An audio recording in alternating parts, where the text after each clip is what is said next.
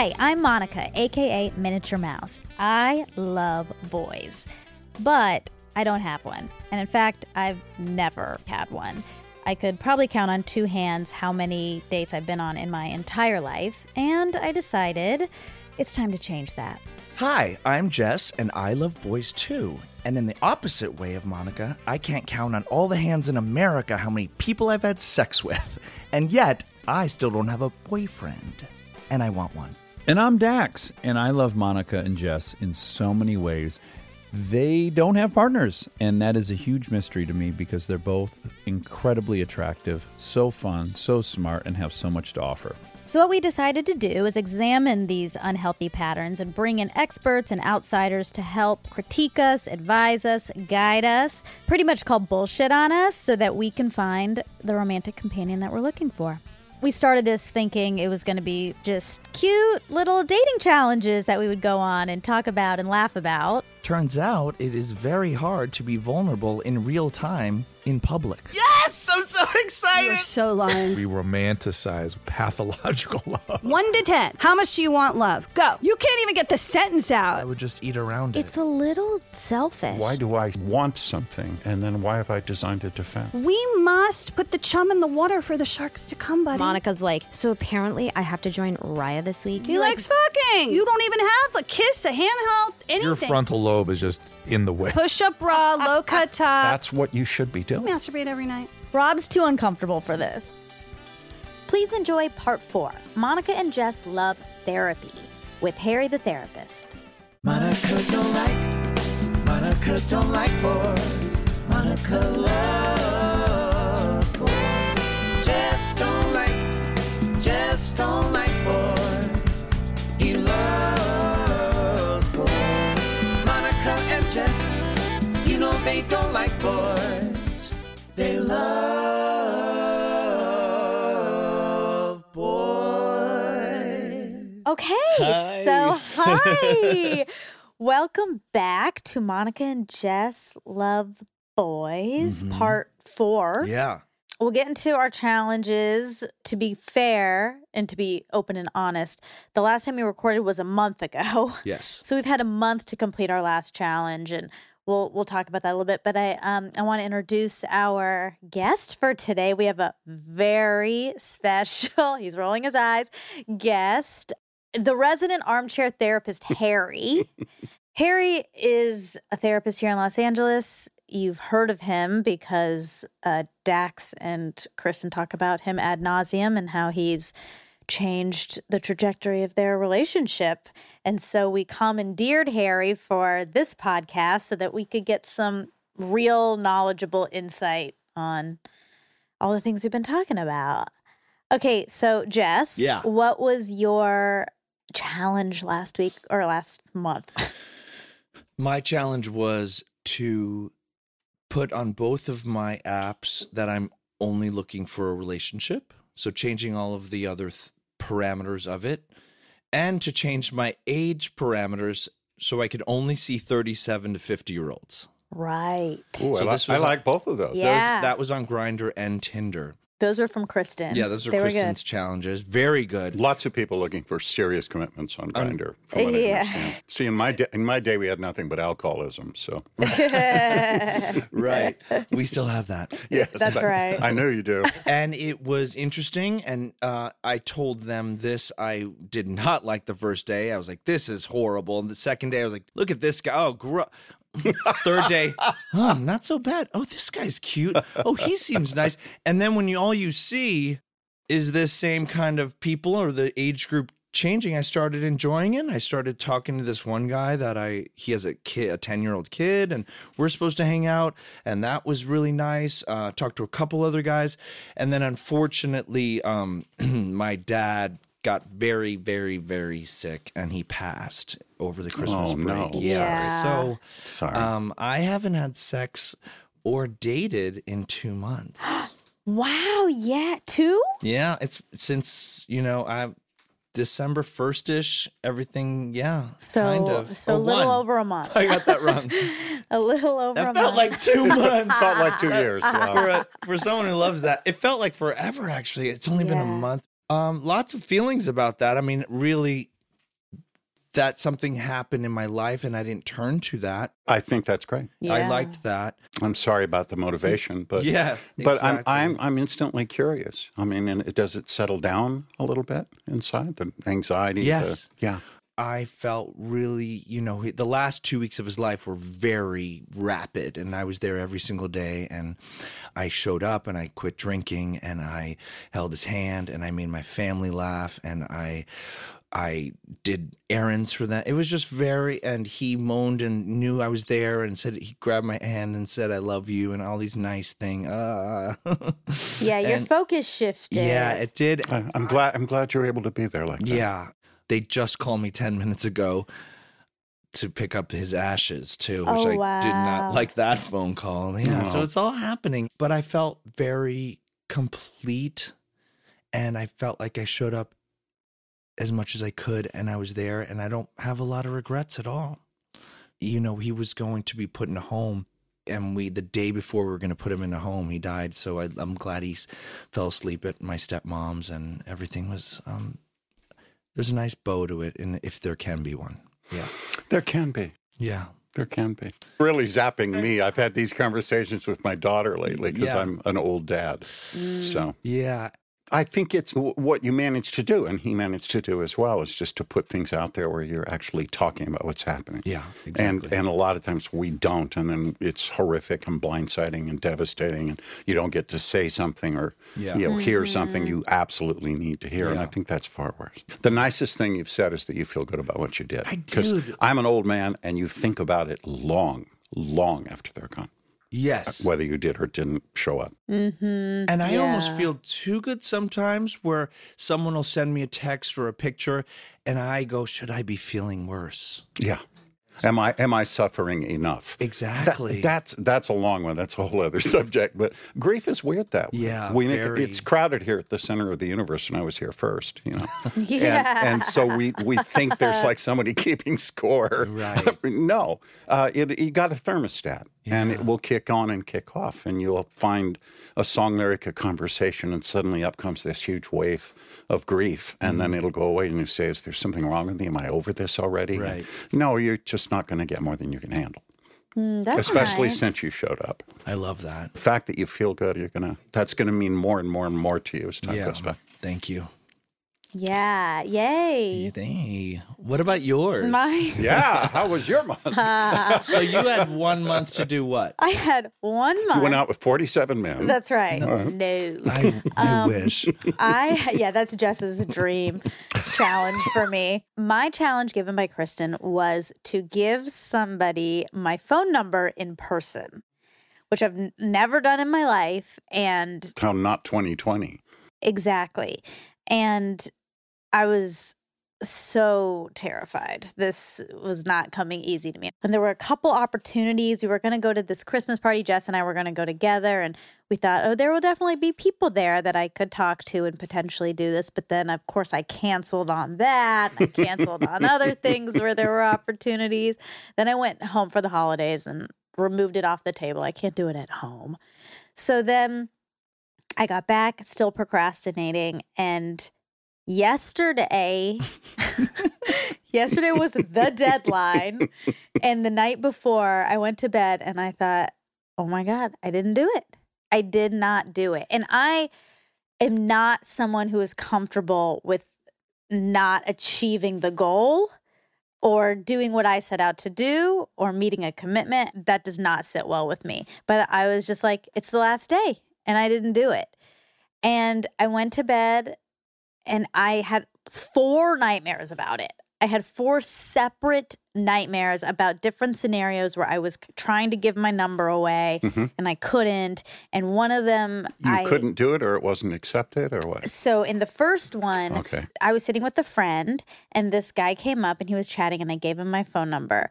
And then it went well, but then about 10 minutes later, he came back and he was really upset that I had given it to him and he really had come over to talk to my friend and Oh, he didn't want Oh my god. he did not want my phone number.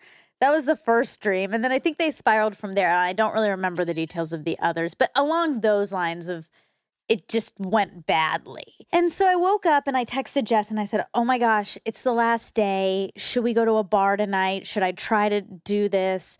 And ultimately, I thought, No, it's not going to happen. Let's come up with some sort of penalty system for the fact that I didn't. Right. And then I put it out of my head. I went to get pancakes at this restaurant in our neighborhood. My waiter was this guy that I had met before at that restaurant. He used to be a host there. And we had had a conversation once before when I was just waiting. And he was very nice, very cute. And we talked about the neighborhood. He had just moved into the neighborhood, whatever. This was months ago. And then I sit down and he's my waiter. And I thought, oh boy. I think this Maybe is the is universe. God Yep, exactly. Who hates me? It, correct, Yes, correct, no. exactly as I predicted. anyway, yeah, and so it's like I have to, and so we were chatting, and I said, "Hey, weren't you were you the host?" And he said, "Yeah, yes, we've met, we've had a conversation before." And, and he was like, "Yeah, and you're from the south, and so am I." And I said, "Yeah, and you live around here, right?" And he said, "Yeah." And I said, "You know, if you- ever want to get happy hours sometime in the neighborhood, you know, I'd like to do that." And he was like, "Yes, absolutely." And I said, "Okay, so I'll leave you my phone number." All right. I know. right down to the wire. right down. And it wasn't that I, I mean, I was the night before, like, I'm just going to have to find a random person on the street and just throw them my phone number, even though that wasn't. that I don't think that was the idea. it, no. it wasn't the idea or the rule, actually. But so, yeah. And so it sort of happened also in a way that was good. It was a cute person that I had talked to before that I already was like, oh, that's a person that's interesting. Probably not going to humiliate me. Exactly. So, so I did it. It was, I felt so proud of myself after. I was so proud of you. I was at work and I was like smiling for two hours. this must feel really good for her. Yes, it was so interesting. I had so many thoughts on it immediately. It felt so good having nothing to do with him. Oh, is that profound? Yes. Yeah, and nothing to do with the fact that would he text me, would he not? That wasn't even in my realm of consideration. It was just that, oh wow, I just did something that I thought I could truly not do. And I did it. And it was just jumping this hurdle that felt really, really good. Yeah, it's just not about the other person, no, what's is it? profound there is no, it's not. It's really about us. It's all, uh, yeah. That's, you know, unless I feel somehow useful, I don't know how to show up and be there. Mm-hmm. You know, and your dream is fascinating to me. Why'd you give me this? I mean, what the fuck? What? Ooh. I know. But that's about you on some deep level. Oh, for sure. And talking to yourself, saying it, you know, no one's going to want to. You're wrong, by the way. Yeah. Having to be very hetero, and you're wrong. Thank you, thank you, thank Guys, you, thank Jesus, you. I'm sitting right here. In the dream, specifically, the part about I came here to see your friend yes. is, I mean, I've lived that. I have lived that m- multiple times growing up. I felt, and so that is just ingrained in me that if we're in a group situation, I'm not going to be the shiny person, or I'm not going to be the person that when they come up they want to talk to. I I've just always felt that, and of course it came up in this dream when I'm on this deadline Yeah, to do sure, this thing, Sure. um, which I hadn't thought about that aspect in a long time, and actually it came up maybe a year ago, probably right around a year ago.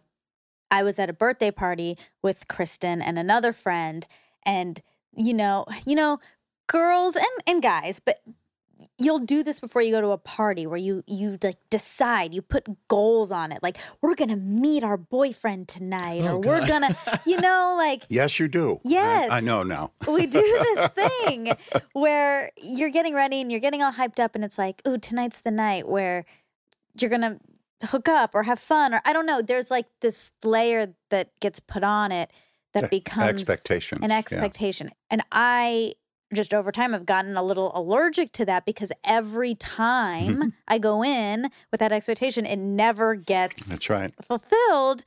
And so that was happening in this circumstance. And because we were like, well, who's going to be there? Are there going to be any guys there, like new people? And then Kristen was like, "Oh, well, there's this one guy, and he's really great, and and my other friend is single as well." So we go there, and then Kristen is talking to him, and then she comes back and is like, "Okay, so," and it becomes this whole charade of like, who's gonna go talk to him, who's gonna end up with this person, and I and am, he's clueless. of and he's yeah. clueless to the Yeah, whole thing, Of yes. course. And I am immediately just so and so quickly bowed out and thought I'm I'm done with this. I'm not getting involved in this. This makes me feel lower than ever that it's me up against another person Mhm, In competition. You're a good friend. and my good friend Right. and then not getting chosen. Like not feeling chosen is really hard for me. And the dream, the dream has a, a sense of being rejected. Definitely. Like, well, why did you even, you know, think? I mean, triangulation like that is often rooted in childhood, Oh, like really early. Parents, siblings, Yeah. things that happen that give you the idea that you're the odd man out or the different person or you don't fit or Yeah. you don't belong or, you know. Well, I felt that growing up just being Indian and Georgia, but maybe it was even before that. I don't know. It could have been family stuff, but because I feel like my therapist has also dug a little bit in that realm. Well, of of course hell she has. yes, she I wouldn't mean, be a good therapist if she there didn't. go. Yeah. but I don't know that we found any fruit there as far as, or maybe we just didn't get far enough, but the relationship with them and where maybe some of that st- stems from. Get her. Get her, Harry. Uh-oh. Get her. yeah, they, no. The first, the first instinct uh, is, is kind of a little bit of an Electra thing, possibly. That I don't think my daughter and I are like this, and I don't think she'll mind. But Yeah. um, there's that level of closeness. But then when you're really close, eh, you know, to the parent, and then you gradually realize you can't have them. That they're not, whether it's Oedipal or Electra or whatever, it's the sense of really having a terrible crush kind of on a parent. It's there's nothing Oh, sexual about that. There's nothing sexual about it, but you you remember when daddy's that daddy's face itched, that he smelled different.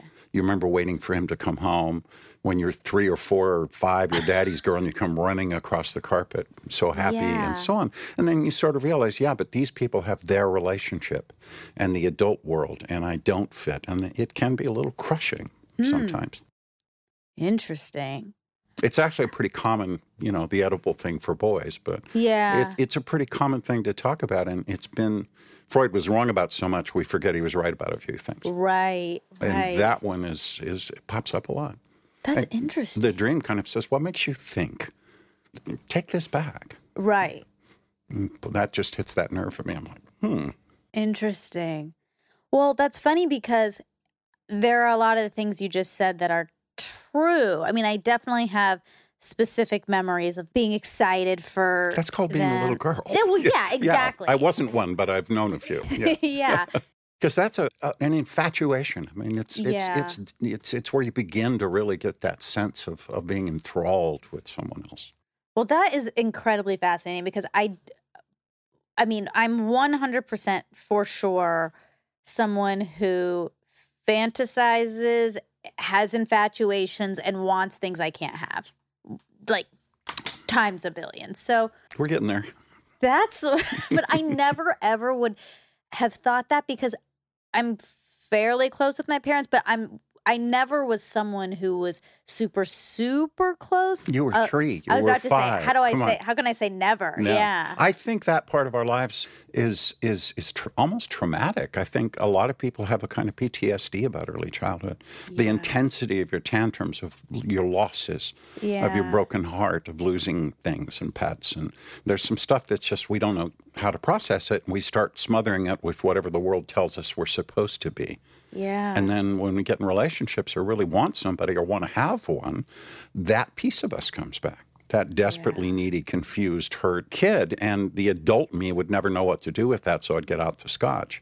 right. Right. But it, it, it just is like, what is this craziness? What, what is this? Why, why can't I just say, let's go to a movie? You know, why is everything so excruciating? And a lot of it's because we're remembering or superimposing. And so you might say, you know, that dream is almost a part of you saying, hey, you've already decided. Yeah. Ooh. Mhm. oh boy. But I love what you said that you got that sense of I did this because Mhm. it wasn't about him. That's fine. Maybe you'll go out with this guy and it'll be great, and that's fine. Yeah. But this was about overcoming those old tapes that Yeah. aren't accurate. Yeah. Were they accurate when you were five? Yes. You can't have your mom or your dad. Right, right. There might be a sibling that that your parents favor in some ways over you, and you have to adjust to the fact that that's true. Right. But in this instance, you overcame a bunch of old tapes that aren't relevant, and you felt it. Yeah. That's very cool. And I think you did that too with your dad. I think you overcame something old there. Yeah. Yeah. That's exciting stuff. Have you, in Monica's reference, this is my question. Have you heard of, I don't know, a sexual or relationship anorexia kind of Yes, thing where you sure. stay away from something for that long, for Yeah. 15, 20 years? It is called sexual anorexia. Yeah. Really? Yeah. Hey. And are there tropes behind that? Yeah, there are lots of reasons, but there's sometimes there's abuse issues or, or Right. misinformation, and sometimes there's um, stumbling across pornography when you weren't old enough to understand why it would be on the Oh, under, under my grandfather's sink. Interesting. you know? And and that can make you inconsistent with with pursuing sex. So people get almost promiscuous and then kind of anorexic or one or the other. Mm. um, as opposed to just oh this is cool. This is a safe scenario for me to open myself up and have a sexual relationship. Yeah. let's be honest. How many people do you know that do that easily? You know a lot of people who tell themselves they're doing it easily. Exactly. but if you've had 370 partners in the last year or something it might be a little excessive Yeah. and if you haven't been on a date in a while, why? And it's very rarely, like you say, it's not the other person. It's never the other person. it's not person. even 2020. It's we're carrying ghosts around. We carry our history. I might have asked you this, but do you ever think you weren't dating or having sex because you just weren't good at it and you really love doing things you're good at? I think you have asked me that. I mean, I yes and no. Yes, at the when I was younger and I liked boys and I there there wasn't a reciprocation because of X, Y, or Z. I was like, well, these things are out of my control. I can't do anything about this. So I can't put energy here because this doesn't bear any fruit. So I'm gonna have to put energy in other areas Right.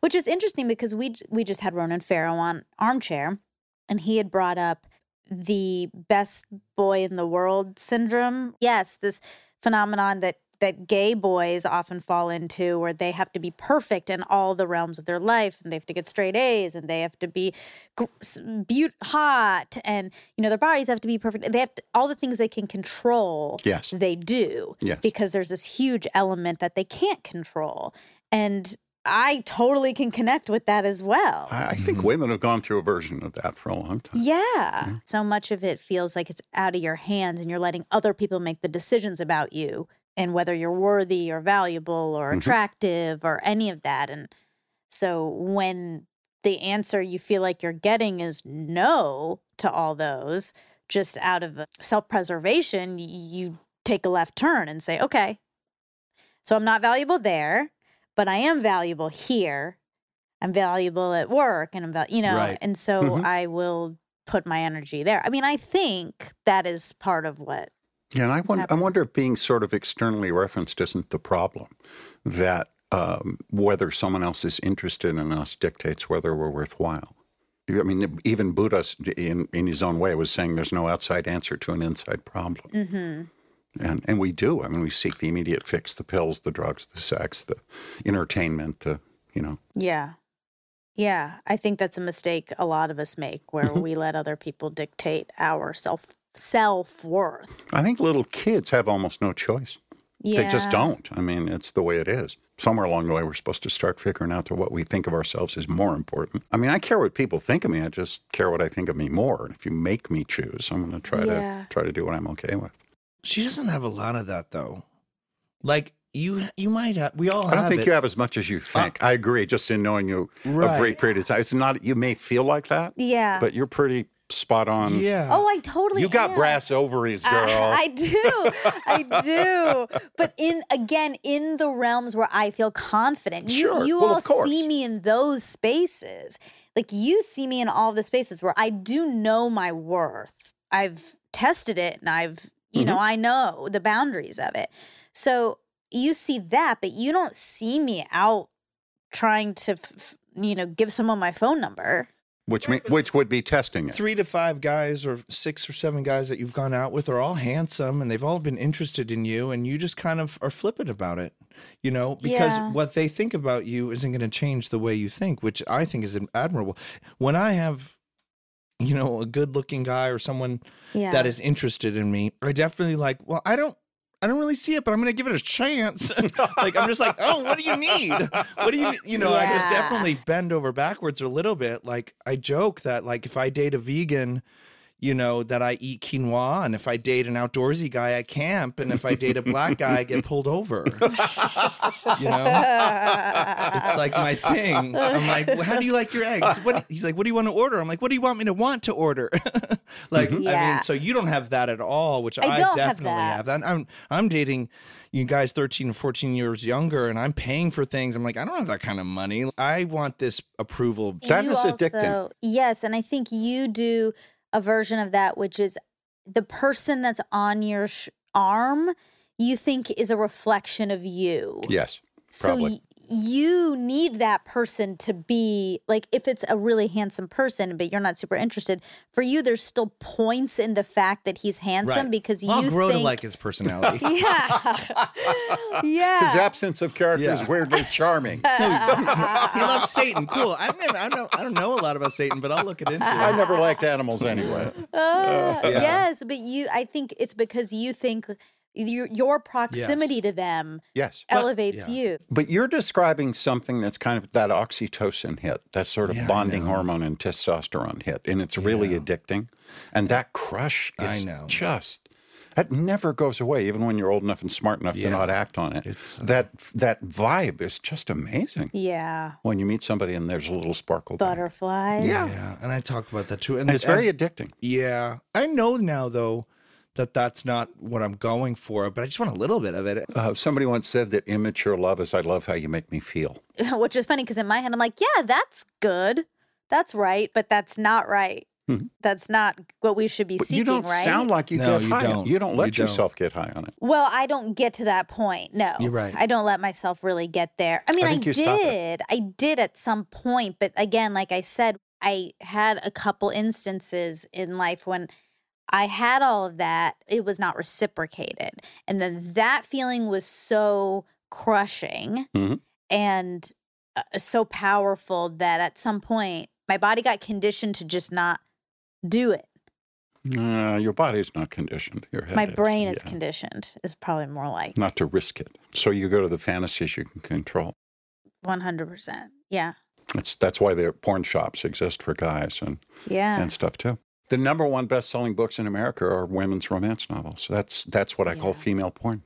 yeah. Outlander, you know, uh, Fifty Shades of Grey. I definitely had best little boy syndrome, whatever that best Yeah. boy in the Oh my god, I knew my whole life that I was different. I was adapting on double time mm-hmm. against my straight counterparts. I always felt 15 years behind all my straight friends.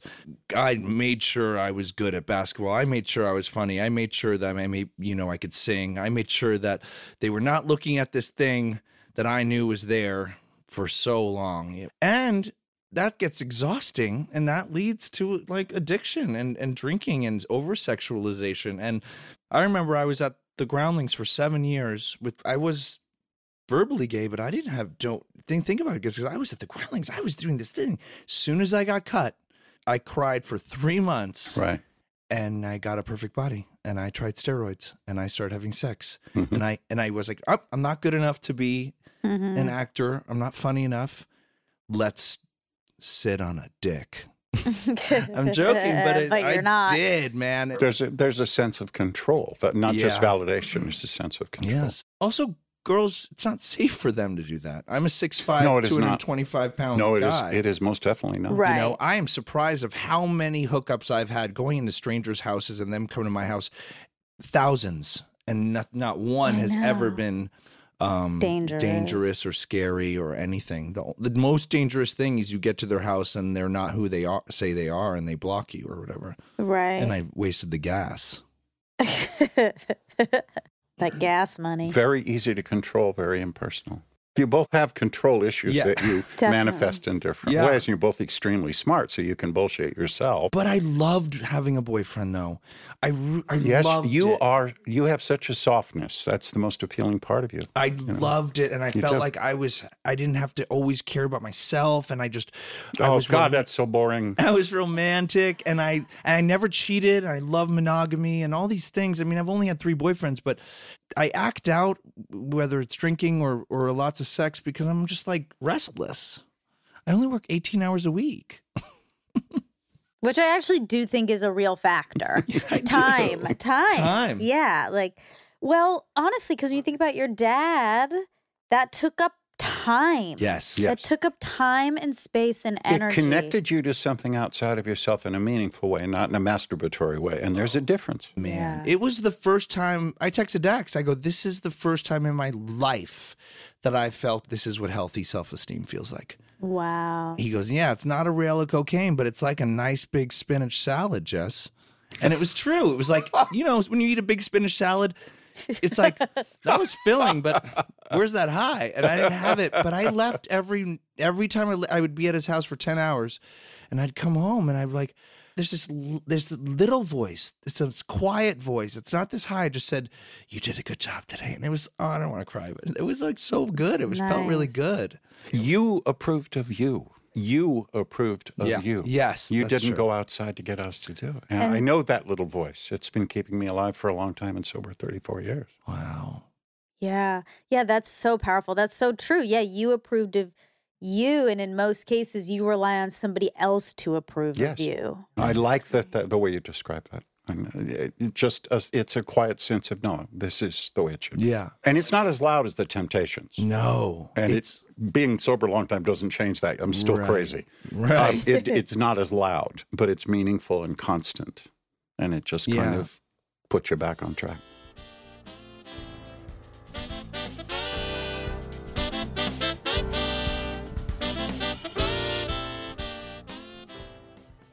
We are supported by Policy Genius. If there's one thing humans aren't great at, it's predicting the future. Just take a look around. No amount of crystal balls, fortune cookies, or tea leaves could predict the world we're living in right now.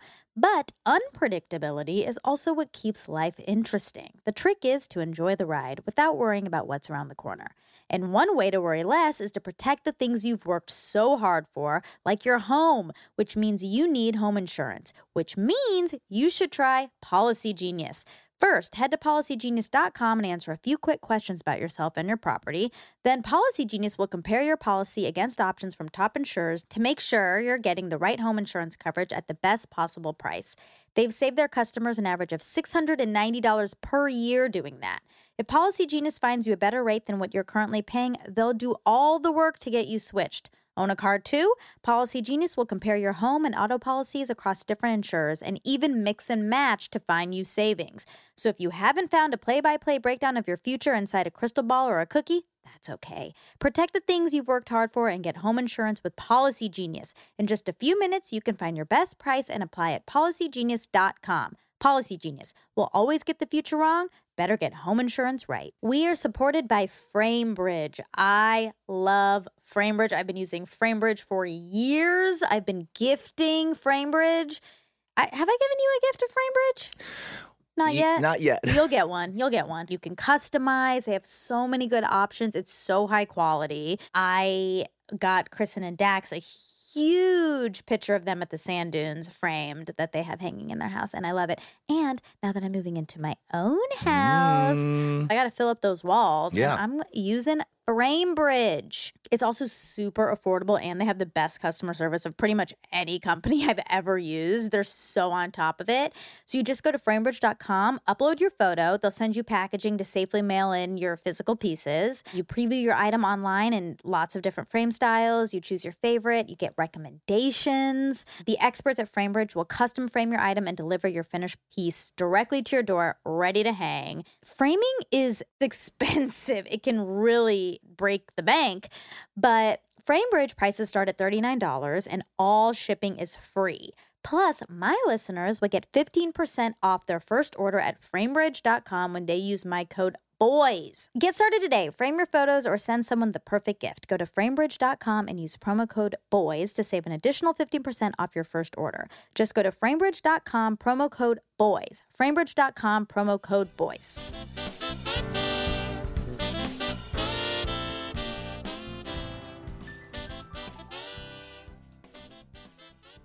I had one the other day, actually, a small, faint. This woman keeps coming up to me at my restaurant and wants me to write with her. And I'm just like, no, I'm not. And then she's been pounding me and she has this pilot she wants me to help her with. It's about a restaurant and I won't tell too much about it, but she wanted my input on it and she won't let up because I've been so healthy lately with through my dad. I haven't been drinking and all this stuff. I have a clearer head. And this little voice said, I think you should do this. I think this is the year that you do something that you've never done before. There's such a quiet voice. It's actually called the still small voice. Quite spiritual. Actually. It might have been your little voice to say I should make do this podcast or something when you're like, Yeah. you should give this a try. It's my small, tiny voice you're It's a- hearing. it's a little just baby a mouse, voice. It's a small voice. voice. Do you guys know Joseph Campbell's work at all? Not well enough. It's. I know. uh, uh, I- I mean, you all. You don't. I mean, the books are really dense, but Yeah. But the just the old Bill Moyers thing on PBS is still brilliant, even though it's cheesy. It's from 1984. It holds up great, and he just talks about myth and fairy tales and folk tales and religions and how they actually tell emotional truths about us. And he talks about the call of the hero that you just get this little quiet voice that says, "Hey, tss, come over here into the woods." In the myth, right, or the mm-hmm. fairy tale, and the guy says, "No, I can't." Everybody says no one ever should go from the village into the woods, and yeah, but you're different. Come on, and the hero does it, and then suddenly there's this huge, terrifying adventure with monsters and witches and whatever, mm. and he emerges with a wisdom or an idea or a something to bring back uh-huh. because he's been changed. Prometheus steals the fire and comes back. Right. And that's what James Joyce, I think, called the monomyth. And these things are cool because they're about us. When you get that little push, the Irish call it the wind at your back, but when you get that little push and you go, I think I'll try a novel, I think I'll do this, I think I'll do that, and your whole life changes. How many times do we ignore that little push? yeah, I think we do, I think a lot. yeah. definitely. And not even all of us listen. A lot of us will never even hear it. But I'm, I've come to believe, and I'm, you know, I'm 71. I've come to believe we've all got it. It's just that we miss it. He called it refusing the call, and he says you're only going to get a couple times where it's loud Right. enough. A friend of mine used to say the most powerful prayer in the world, and I'm not particularly religious, but the most powerful prayer in the world is, "What do you want me to do?" And then stop thinking. Go out and water your garden. Do something else. Otherwise, we're on somebody else's journey. We're in somebody else's novel. We're in somebody else's movie. You know, someone else is telling us if we did okay. That's the really two, two or three really powerful things about your dad. But that thing that says, no, you know, I, li- I, I like what I'm doing here. And that's giving birth to this idea of maybe I'll try this or maybe I'll try that. That's very cool. Yeah. Or what you're saying, that little sense of victory that I overcame that fear Yeah. to go ahead and do this. And it's fine. We're giving our power away all the time and don't even know it. And I guess how can we train ourselves to hear that voice, or not even for us, but for the audience? You know, I think so many people put that voice away, or don't know how to hear it, or don't know. We may get start getting talked out of that childhood when we get civilized. I don't know, Uh, uh, but that's what meditation is for. And I'm not 100 percent that, but creativity, musicianship, Yeah. writing poetry, reading poetry, Yeah. um, and being creative. I've really lately thinking about me being gay. I, I think about it a lot, which I never really did in my 20s and 30s, was way more not talking about it. I'm this and that, and I don't, this is a small part of me. This is not a big part of me.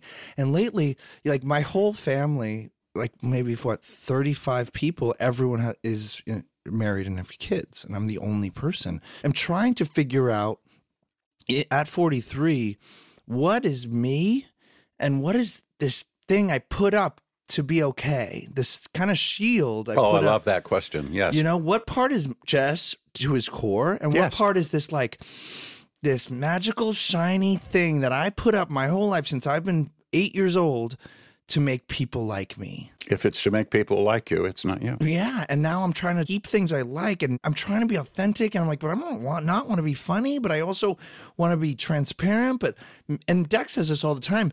He thought certain things that they loved about him. No, no one gives a fuck that you drive good and that you can Yeah. that you can beat people up. And I'm trying to think that maybe the things people like about me is that are prov- that I'm not because I'm provocative and I'm sexual and all these things that I thought were like You made them your identity. Yes. I'm trying to figure out what part it was a, an act. I took the Landmark Forum many, many, many years ago, and there's an act that we come up with when we're young, and I I'm trying to f- separate them, and it's really an interesting um, exercise to see what part is like truly me or genetics or this or that, and upbringing and great, and one part is like you don't have to do that anymore, Jess. I think that's middle age. I think Yeah. I, I, you know, I don't really want to be 20 again. I was batshit crazy. Yeah. I really don't. I'd want to But be somewhere- 33 again, though. I don't. want- I was still crazy.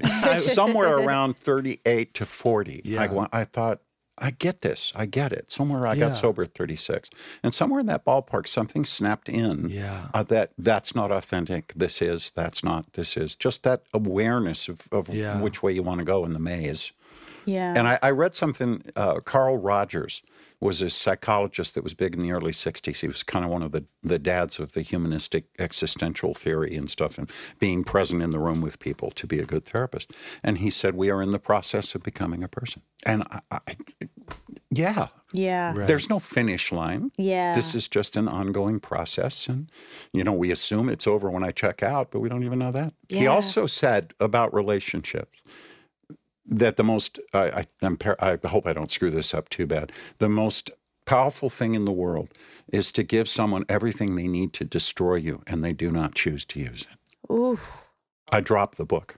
I mean, just literally, it was like an electric shock. Is that like I just got chills. Oh, That is I made so- me think of your NDA that you, you did or didn't sign. There's an ongoing debate of whether or not I've signed an NDA with Dax and Kristen. I think no, and he, he thinks I don't think they have one. Exactly, exactly. I think there was an idea that never got executed, but Yeah.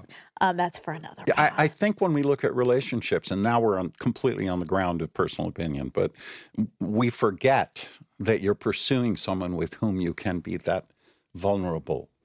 Right. yeah. And they go, "Oh, okay, Yeah. that's okay. We've both been turned off by people that are vulnerable too soon. well, needy, Okay, not vulnerable. Vulnerable There's is- a difference. there's a Yeah, difference. Yeah, you're right. you're it's a hard you're right. difference to find. yeah. But when, like, when you talk about that voice where you're, you're tending to your dad or, or, or the way you've been after, and you go, I, I like this. I think Right. I'm, uh, the word I used when I finally plugged in was, I think I respect myself. I've never understood how to love myself. I don't get that. And with my history, that's not surprising. But, but yeah, not bad, man. Yeah. That's a good. feeling to have. And when you're looking at the last act, I like that Not bad. If it's uh, I'm checking out tomorrow, I would still have to say not bad. And Harry, what do you think the line is between needy and vulnerable? Oh, yeah, that's a tough one. It's very tough, but I think we everyone struggles with that because especially in these relationships at the beginning or even on these dates and stuff, you do feel like you have to put on a, a thing because you don't want to seem too needy. You want to seem independent, you know, but ultimately the goal is is to to get to if you can't get to some level of vulnerability then you don't want to stay with you should be auditioning me not me i'd really be a letdown but you, you need to be auditioning the other guy and you need to be is this a person so i put it's poker i put down a card and i wait and see what you put down Mm-hmm. and i uh, we match and if, if you dump your whole life story on the first or second date you just screwed the whole thing up Right. right? The whole goal is that we gradually learn yes, you really are stable. You're reliable. Right. You show up when you say you will. You're not popping four Vicodin when we're going to a wedding. You know, Right. there's there's a sense, and then you kind of go, all right, I think I can trust Right. you with this about me. And when you do that, and the other person goes, so. S- Sometimes, if I see people that have burned out several therapists or can't trust anybody because they're celebrities or whatever, I'll say, before you leave, tell me one secret you've never told anyone ever. People will almost always do it, and something changes because what they get back from me is, it's Yeah. okay. "Oh, I've heard that before," Right. or "Let me tell you one of mine." You know, it's the fifth step in the twelve-step programs, and you you tell your your whole history to somebody, and he just came right back with something of his own that was just as off, off the wall, Mm-hmm. and you go, what am I doing? It's confession in a sense. Yeah. But the other person has to literally be someone you trust and they don't choose to use it against you at all. Yeah. And that's both what we're seeking and what we're terrified of. Mm-hmm. So we'd rather sabotage our relationships, sexualize them, not have them, than run the risk of what you described, which is I started to open up to that level, gave my power away, and got shut down. Yeah. We all do, Yeah. but I'm the center of the universe. That hurts Yeah. when it happens to me. I don't care about you, not right now. Exactly. But, but when though? Like that's is that when you're together? Is that six months? Is that boyfriend girlfriend? Is that boyfriends? Is All that, I can tell you is when I see people swiping on Tinder where you are evaluating whether you want to screw somebody, you have just wrecked the entire idea. Mm. That has nothing to do with it. It has, even my grandma from Nevada used to say the candle that burns the hottest burns out the quickest. If you're really hot for somebody, this ain't going anywhere. oh yeah. Yeah. And the other one I use is if you feel like you've known her forever, you probably have. Mm. What does that mean? It means I married my mother the first time. Oh, interesting. And about six years in, sobered up and went, oh, Christ, what have I done? Oh wow. That's very interesting. the guy that withheld from you, I'd be very interested in, in knowing how much like your father he might have been inside. Ugh. Maybe. Maybe, just maybe. Maybe, just maybe. You look a little stricken. Yeah. On some level, I would have punched you if you said I was marrying my mother, but it, it was a, a kind of narcissistic woman from another country, and, and I was head over heels, gave my power away. And then when I sobered up, I thought, what, what, my God, what am I doing? I'm chasing somebody who's just constitutionally not able to be there. yeah. And that's why I picked her. We we picked these people, and I'm going back to the three relationships you said you had that didn't really last. By the way, most people have a few that don't last. We just it's another one we hate to face. It's a Yeah. fact, right? But were any of those people the same pattern? The first one was my first boyfriend of all, and he was 13 years younger, and he and he we felt I felt like he had come out when he was 11, and he was like 19 or something. It was really this thing that I felt like I was 15 years old and writing So in a sense, he was almost more okay with it. yes. Okay. So we, you know, I flowers and go to dates. It was like my first time at, at 35 years old feeling that. Mm-hmm. Second one, How long did that last? three months. That's limerence. That's I love how you make me feel. It's not a bad thing. It's the best drug in the world. it's the best high, and I've done them all. Second- but, eh, but it's not going to last more than two or three months on the low side, and tops eighteen months to two years on the high side. It's usually a few months. Right. And so people in high school and in their twenties will date somebody for two or three months, and when the limerence wears off, they go, "You changed," or they cheat, or they do something stupid, instead of looking to develop this. I just got sweats right now because I was embarrassed that it lasts three months. Well, I know it's such a weird feeling. Oh, but uh, yeah, but it was my first ever boyfriend at 35, so I felt, I felt shame. I felt like, and he was 18, and I was but I 35. like that. I like that he was more okay. Yeah, and he so had it been sort of normalized it for you, which I know, think is it kind of sweet. I And don't he- mean to knock that, but to to realize that when that limerence begins to wear off, we go looking for someone else to give it to us. Most men will, generality, sexualize it more, gay or straight, than women do. Oh, women romanticize it more. he Yeah. cheated on me, and and it was over, and it was It's devastating. But we haven't taken the time to be vulnerable to the person that we can trust like that. We jumped in to do it. And it's so tempting because it feels so good. right. so if we're not looking for the way someone makes you feel, what's the antidote to the way they make me feel? Respect. This person is a great person. terrific way to start. Yeah. I mean, I, I'm not saying this saying I have the perfect marriage, but we've been together 30 years and we do pretty well with this stuff. Yeah. Um, she puts up with a lot of crap. I'm batshit, Yeah. you know? Yeah. And it's easy for me to recognize that she's a bitch. It's not so easy for me to recognize that I'm difficult. Of course. But both of us are good at doing that and Yeah. respecting, I should look at my part of this. And so I did exactly that. This is someone I really like, intelligent, interested in a lot of the same things I respect. And I'm going to see where this goes. And as the weeks and months go by, open up more, open up more, open up more. And she's put up with a lot of crap, but we're still here. What I kind of want to know is like that first six month rules and like things that like. Oh, you want three- some rules? No, not rules. But I'll give you some rules. I'd like some rules. things. Uncle Harry rule you don't sleep with somebody for at least five weeks or so. Really? You go out no more than maybe three times a week. You don't hang on the phone for seven hours a night and say, I feel like I've known you forever, because that means you have. And you let it develop slowly so that you can be the one to say, I don't think this is right for me, as opposed to wait around to see what they think of you. Yeah. Mm. Whether you're going to be judged, whether he's not going to take your number or he's going to be mad that you gave it. Yeah. You evaluate me. You you watch and let the relationship, the friendship develop to kind of see. The other piece, the flirtation, the sexuality, the touching somebody, I recommend putting that off. But there's nothing wrong with going out with somebody once or twice and saying, I just think you're amazing. I think you're really attractive and really interesting, and I'm hoping that we can make this work. So you're off the hook. But you're actually, in a way, more vulnerable. You're told the truth instead of trying to find out if you want to have sex. Sex actually screws us up for being objective and human. Yeah, and definitely escalates that infatuation factor. Completely. With no more logic. You're Yeah. drunk. You're drunk. You're Yeah. drugged. Mm, Uh, I think I like that rule. I kind of like It's that. not- rule yeah, you would like that rule. Yeah. But it, but bingo.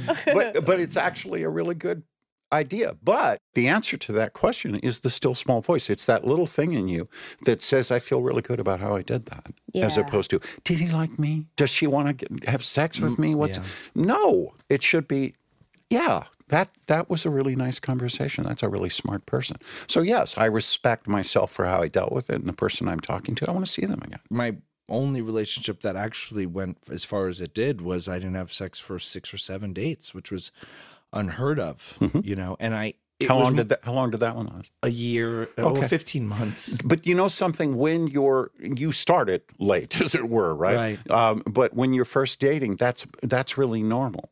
Uh, people will- in high school we used to say they've been going out all senior year. Was that rare couple, which is like five months? yeah, That it's seemed like forever. Yeah. People would go out, sleep together. Two, three weeks later, you drop them, cheat on them, find somebody else. It's just chaos, right? So, and then in your twenties, so they they have relationships. They try to make them last a year, eighteen months, two years, breaks up again, Yeah. and then by the end of our twenties, we're usually so sick of that mm. that we start trying a, a trial marriage or a first marriage or some kind of commitment. But we still don't really realize what we're committing to. We're just saying, "I won't see other people." Yeah. But you're committing to growth, trying to help each other grow, challenge each other. And Kristen and Dax do that very, very well. yeah. They challenge each other all the time. Yeah. I mean, you don't have to be that, you know. Yeah. They're But- really annoying. They're so annoying. Well, they, yeah, but they they fight all the time, and they, you know, it's not they're not perfect in the sense that everything's going great. They're perfect in the sense that everything's not going great, and they communicate. Yeah, and if you have two, uh, you know, adult human beings that are strong and have their own lives, they're going to clash. Exactly. and you're going to have a pattern that I always kind of draw like the the sign for the universe, you know, the endless, because it's Yeah. really not one person's fault or the other's. It just happens when you try to bring the ends of the magnets together and they won't quite close because it's the wrong ends. Yeah. And so that force pops up and keeps pushing you apart. And you have to come back and take another try at putting it back together. And that's what the struggling is about. It's about looking for an end to whatever that conflict is. But what you generally find uh, is that it's almost the same conflict over and over and over. yeah. When you watch it from the outside, that's clear as a bell. It's harder to see it in your relationship, but when you go to have one, you want to realize we're in this because we're rubbing each other wrong, because it's producing growth, because it's making me mature, because it's activating that voice in my head that says, I feel really good about how I did that. Mm-hmm. Yeah. That's why you're with this person because he or she is doing the same thing. And that works, that lasts. The other stuff, no.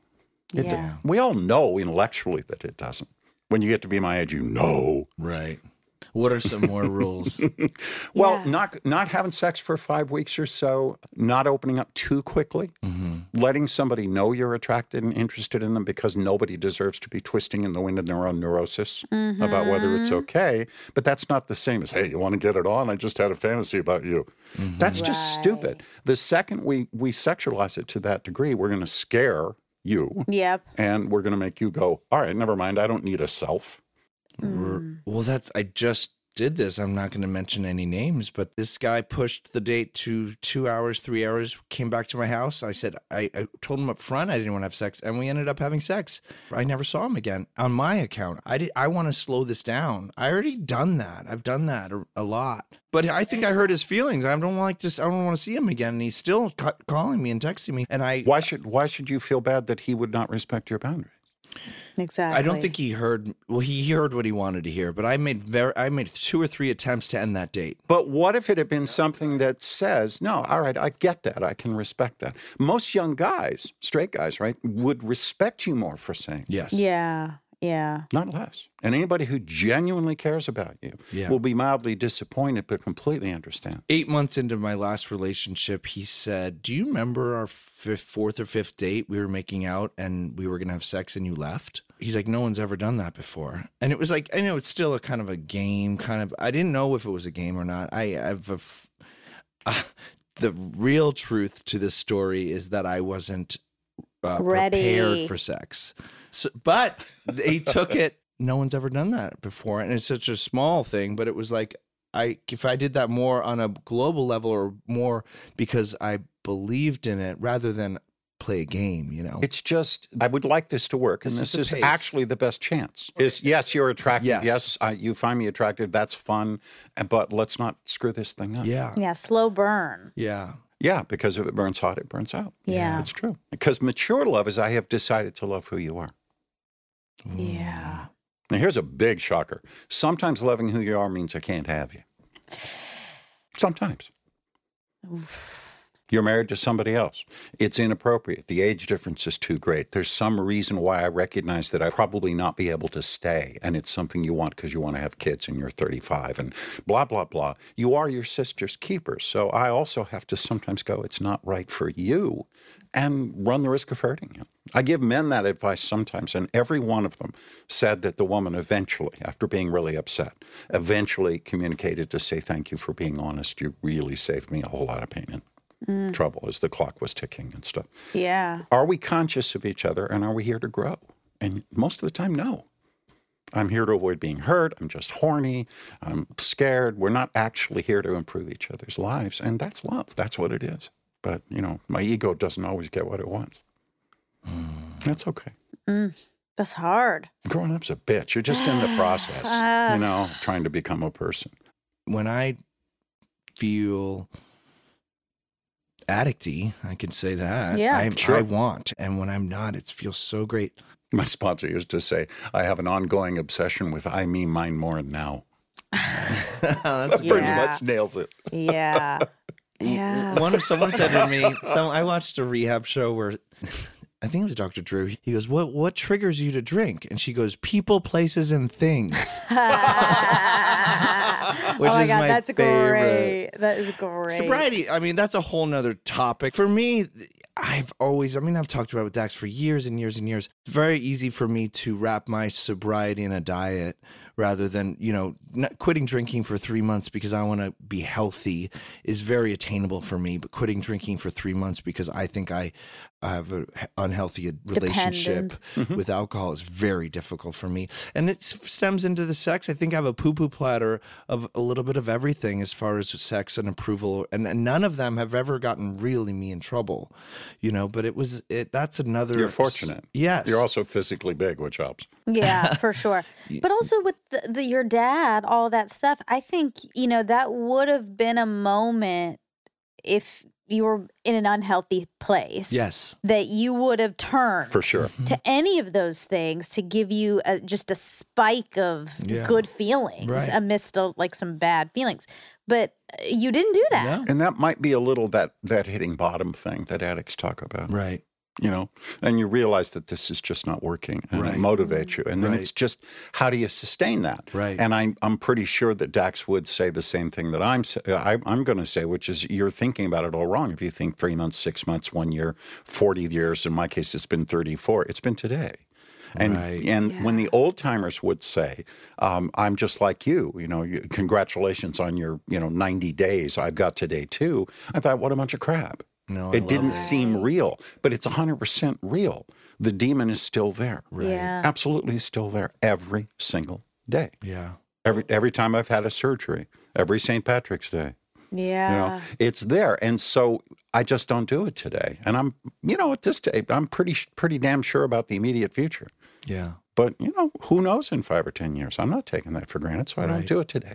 And that's I helpful for that. relationships too. And these Absol- patterns we're in, Absolutely. patterns we're in of, yeah, the, the same thing's still there and it's really not going to go away. The Mm-hmm. thing that's stopping me, the thing that's making you want to go on 10 dates, like these things are, we can force ourselves to break these patterns and do things to get outside the box. But that's a fight that's going to be happening probably for the rest of my life. You're in the process of becoming a person, and if you're a little a little phobic about certain things or a little anxious, you're going to have issues with anxiety and other things, or depression, or whatever your thing is. We all do. Everybody Yeah. does. And it's it's stunning to realize that what is extremely rare is to not have uh, emotional and mental problems of different kinds. Yeah. And some of it is genetics. We didn't even touch on that. But the tendency to be obsessive compulsive and anxious about it is almost always connected with the kind of behavior you're struggling against. Right. It doesn't, it's not, uh, you know, completely causal.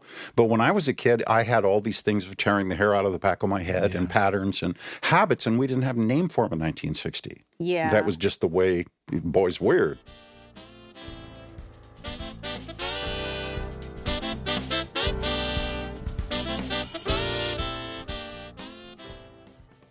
Monica and Jess Love Boys is supported by BetterHelp Online Counseling.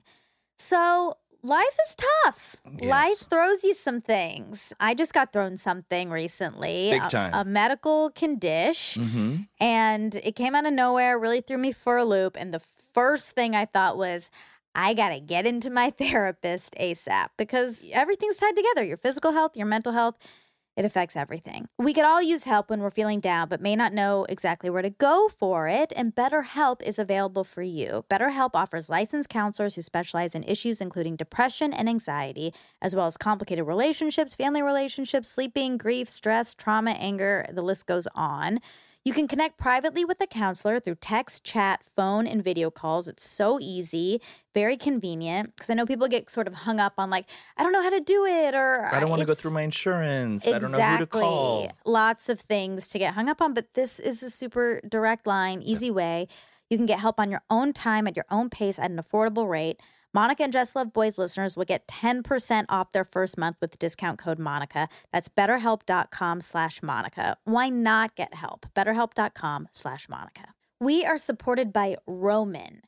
Jess, if you had to guess on average how many days people in the US have to wait to see a doctor, what would you guess? A week and a half to two weeks. Americans have to wait around 29 days to see a doctor in major US cities. And so if you're dealing with any condition, one being erectile dysfunction, you need treatment ASAP. You can't wait 29 days.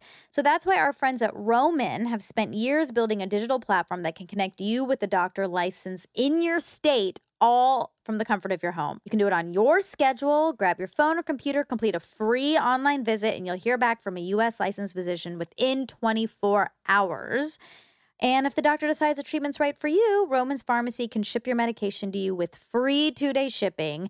You get free unlimited follow ups with your doctor anytime you have questions or you want to adjust your treatment plan. This is amazing. There should be less shame in all this. There has to be less shame and more access to treatment. I think people just push it away and mute that button. And no, you have to address it. And Mm-hmm. It doesn't need to stop your sexual activity or your life. With Roman, there are no commitments. You can cancel anytime. So if you're struggling with ED, go to getroman.com slash Monica for a free online visit and free two-day shipping. That's getroman.com slash Monica for a free online visit and free two-day shipping.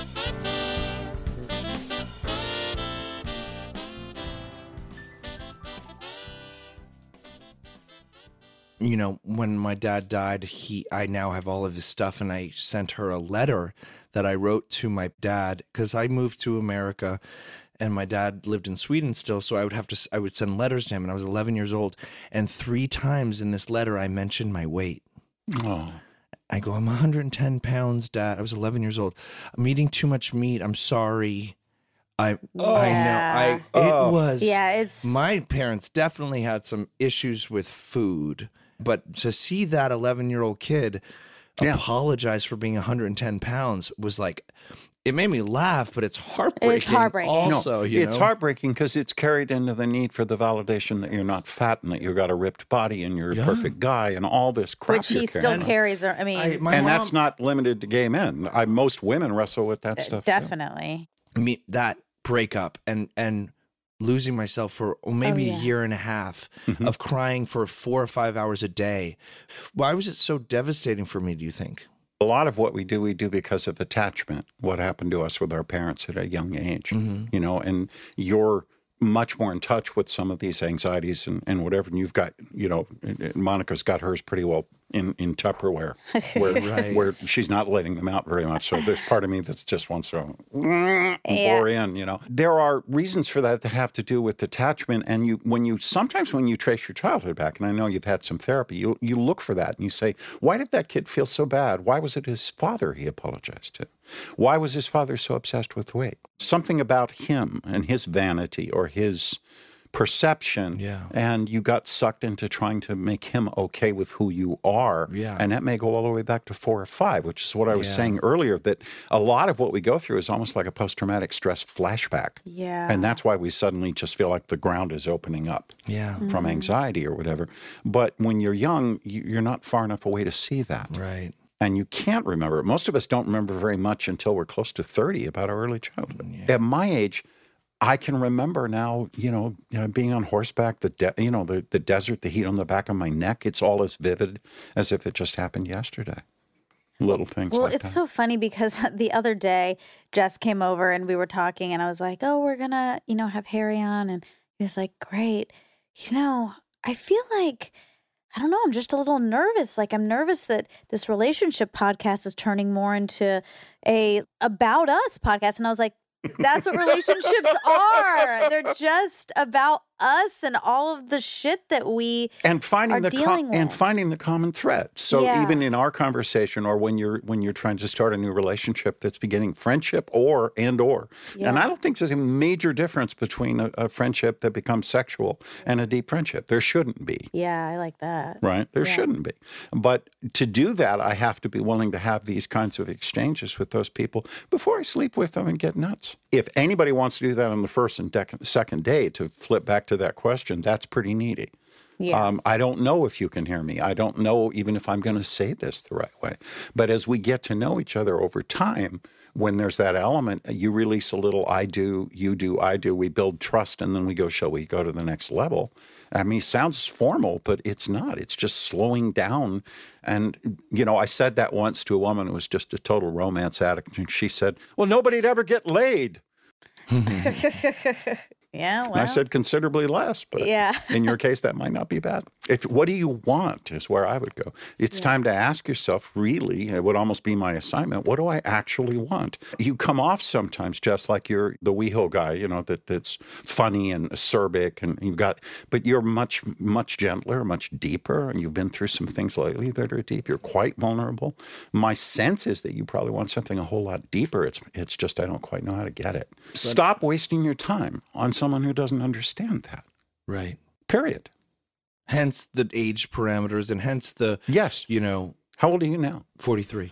I would I would make under 35 the, the breaking line. Right. I'm open to anything. And I think that this is kind of a perfect time in my life after my dad died that I am kind of a new little baby phoenix. I don't have to be the old Jess anymore. Mhm. I feel very fresh starty. I feel real 2020. oh, I do. I don't know what that means yet. I like that. Don't overthink that Yeah. one. That's good. It's good. Sometimes people, when they lose their parents, will say, uh, I, "I'm an orphan," and I've I had a very Yeah. different relationship with mine, but but I'm always a little stunned by that. And then I realized that it's because we carry way down deep these unfinished wounds. Yeah. all of us. And I don't go a day where I don't think about my parents. And my father's been dead since 1983, and my mother since 99, mm. Wow. 20 years. And and you think about it, and the older you get, the more you do. And I realize, you know, if you still in those deep fantasies and thoughts and mythologies that we carry, if you're still that little girl that can't quite get someone's attention or whatever, Yeah. if you're still that little boy who's like, I'm sorry, I ate too much, or what, well, no wonder we can't make our relationships work. And if we can't find a way of sharing that, like we are doing. You know, if you can't find a way of sharing that with somebody that you want to be intimate with, how are we ever going to have a good marriage? or let alone even find a partner. What if you've done this work and these people that we are meeting haven't? Some of them haven't, and you'll find out if you don't jump on Tinder and get in bed with them. But if you go, if you're with somebody for three or four weeks and you haven't had sex, and you begin to just watch their behavior, this guy you're talking about, where you said I don't want to have sex, who pushed that, um, that would pretty much be strike three to me. For pretty much anybody, not respecting whatever place you were in for whatever reason is a pretty big red flag. Yeah, flag. that's a and deal on a breaker. damn first date, Yeah. you know? So you're looking to evaluate me, not to be evaluated by someone else. And and I completely get people get horny, they get lonely, they have their own Yeah. needs, they have their own childhood. Uh, None of that's judgment. But if you're not able to hear me enough when I'm being vulnerable, I'm not going to see you again. If I have slept with you, that's terrifies me. That's painful. That's abandonment fear. That can make me cry for a year. But if I haven't slept with you, I can say I don't want to see you again. That's not how we approach it. Though. I have to- Please don't reject me. Doesn't get you the Yeah. the closeness you're you're looking for. You didn't feel you set a boundary that wasn't respected, Yeah. and it still isn't okay. And I think it's important that you can say that. Yeah. I think it's important that we can all say that. Yeah. What do you want, Monica? What do you want? I want a partner that challenges me and I want That's what we need. that's what we need but i want what i want to get out of my way is the wanting the thing i can't have that is a pattern and that is it's a pattern and it's a defense mechanism it's a way to occupy my brain Yes. And let myself off the hook because the risk is minimal. exactly there's mm-hmm. no real risk it's Actually, if you take a bunch of partners off the table, Jess, it's the same game. Yeah I'm doing the impossible, going, see, it never works for me. Well, we've Exactly. We've seen so in this all these episodes later. We're noticing way more. like we come across as opposites but it's all the Yeah. same It's all the same. And down deep, it's the same for all of us. We're terrified of abandonment, terrified of engulfment, And too, kind of a- losing ourselves. Yeah, I just uh, you know this pattern of of wanting things I can't have. And I mean again, as I said, in some way in some areas of my life, wanting something I couldn't have has led me to just Yes. a beautiful profound Sure. place. It's worked out, which almost is to my detriment in some ways in these relationship categories because I'm like, well, it did work out for me in this lane and my career lane or this or this. So it might work out for me here. Like I, I almost have a crutch to stand on in some ways, which I need to Hmm. Yeah, good insight. Yeah. I need to get rid of that because they're not the same. In this relationship thing it's not, not, the same journey. It's not the same Yeah. purpose. I remember uh, I was doing a group of with like 30 people up in the mountains. Like we did two straight days of therapy. But I remember this one woman who hadn't said very much finally started crying and said, I'm never falling in love with anyone's potential ever again. So I'm not sure, but I call it estrogen arrogance. If you think of us as a project, this guy's going to be great when I polish him, right. right? You may be setting yourself up over and over and over again. Well, I don't think I actually I don't think I have that. In fact, I think I have the opposite of that, which is another bad extreme where I I want something perfect now. I, I don't want to fix a person. I but I'm want chasing the them to come to unavailable and saying I want something perfect now.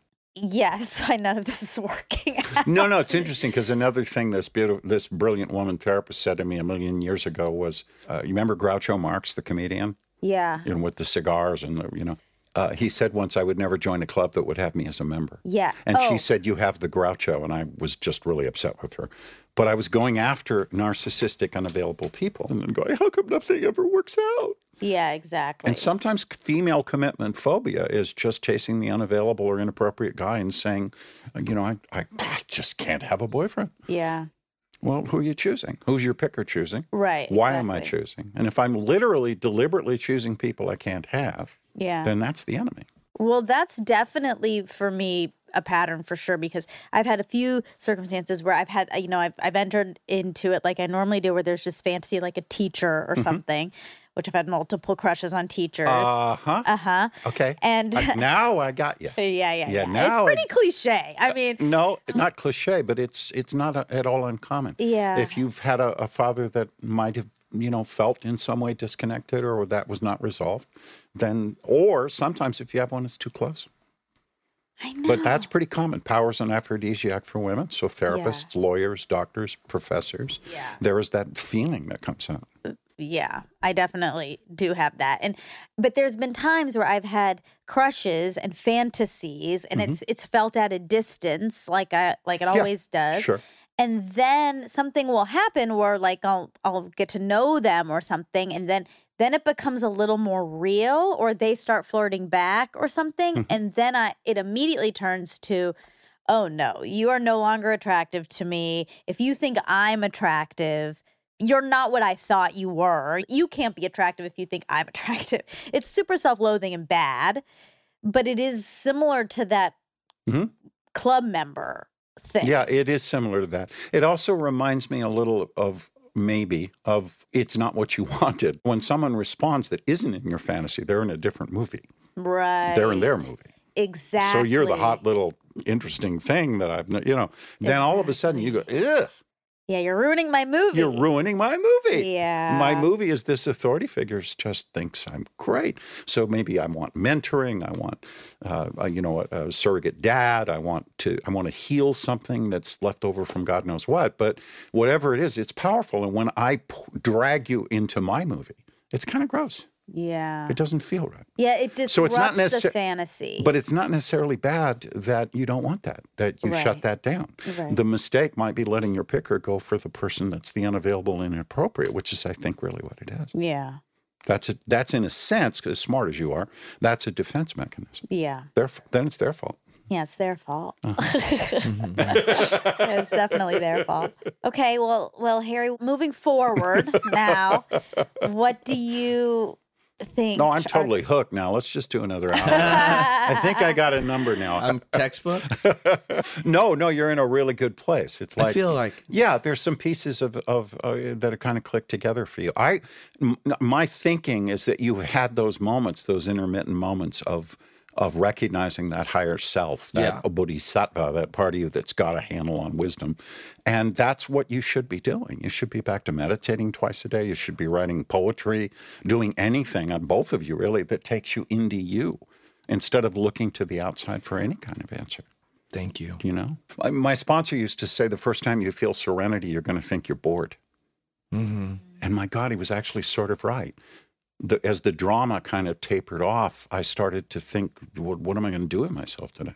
Yeah. And then you kind of get to a place where you go, I'm going to write that play. But then I usually watch Real World Road Rules Challenge. I'm watching the challenge.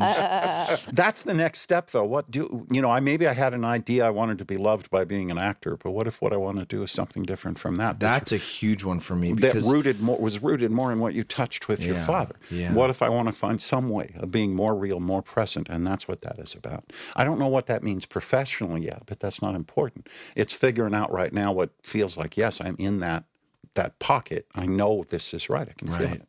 This is the place I want to come from. We can't avoid pain. I mean, we're all in different movies, so we screw up.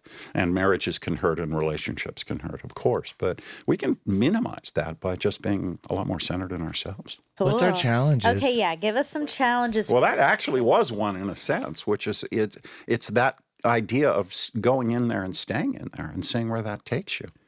You've touched on it already. That's what I mm-hmm. meant about being in a good box. You kind of know that there's something you could write, and you've been avoiding that. And you mm-hmm. kind of know that there's a way of out- listening to yourself that you haven't been doing. But sometimes after trauma, after hitting bottom, you sort of sober up and start working a program, and then you go back to to acting out kind of thing. Well, right? I act out when I'm having fun. Like when good things happen to me or when I'm happy, I want to go one step further.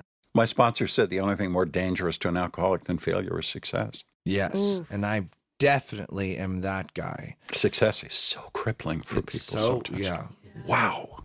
It's difficult. So um It's really easy to envy from a distance, but Well, it's I love your- phenomenal pressure. There's something you have wanted to do, thought about doing. You might have touched on it when you talked to this, about this woman, but there's something you've thought about doing and you keep postponing, avoiding, not doing. There's something right in front of you. And I don't know what it is because we haven't had enough time to find it. But it's sometimes it's as simple as start playing guitar. Sometimes it's just, but, or learning a language. But there's something on that bucket list that just internal would, because you want it. That's something you want, not about how you look, not Right. about whether someone's approving of you. There's something right there, and you Yeah. probably just keep pushing it away and pushing Mm-hmm. it away. So I mean, that by could- next week, Meditate twice a day, even if it's for 20 minutes or something, half an hour, and journal. And the journal can just be morning pages. All you're doing is just writing general thoughts. But what you're listening for is that little voice you articulated. That's very almost quiet, almost a whisper that was satisfied, that said it was the right direction. You want to call hone in on that. Sometimes you're actually touching pieces of your own childhood or yourself.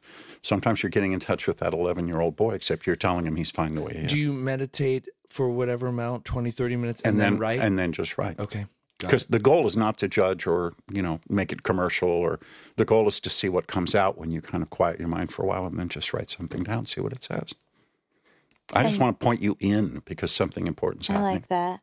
And then maybe when we resume, that you can tell us if and when you were able to tap into Mm-hmm. that little voice Mm-hmm. and what it said. Right. My only fear is to feel like when I'm writing it because I have this ex this thing, it's going to be. I want it to be good. that's or- what i'm saying Yeah. and the, the goal is to make a quiet space and then see it, whatever comes out and it doesn't really matter the goal is to get the monkey mind Yeah. that chattering monkey in our heads out of the way so that you're just emotionally present. You do it when you're talking sometimes, and you do it when you're close to your emotions, you know? And that I'm really interested in how that might link to why you cried for so long. It Oh, does. yeah, I don't know exactly how, but I guarantee you that not going there links to what what a lot of that grief was about. Mm-hmm. I think those two things connect, and that's as much as I want to give away. Oh, I like it. um, okay, my challenge. You're tougher.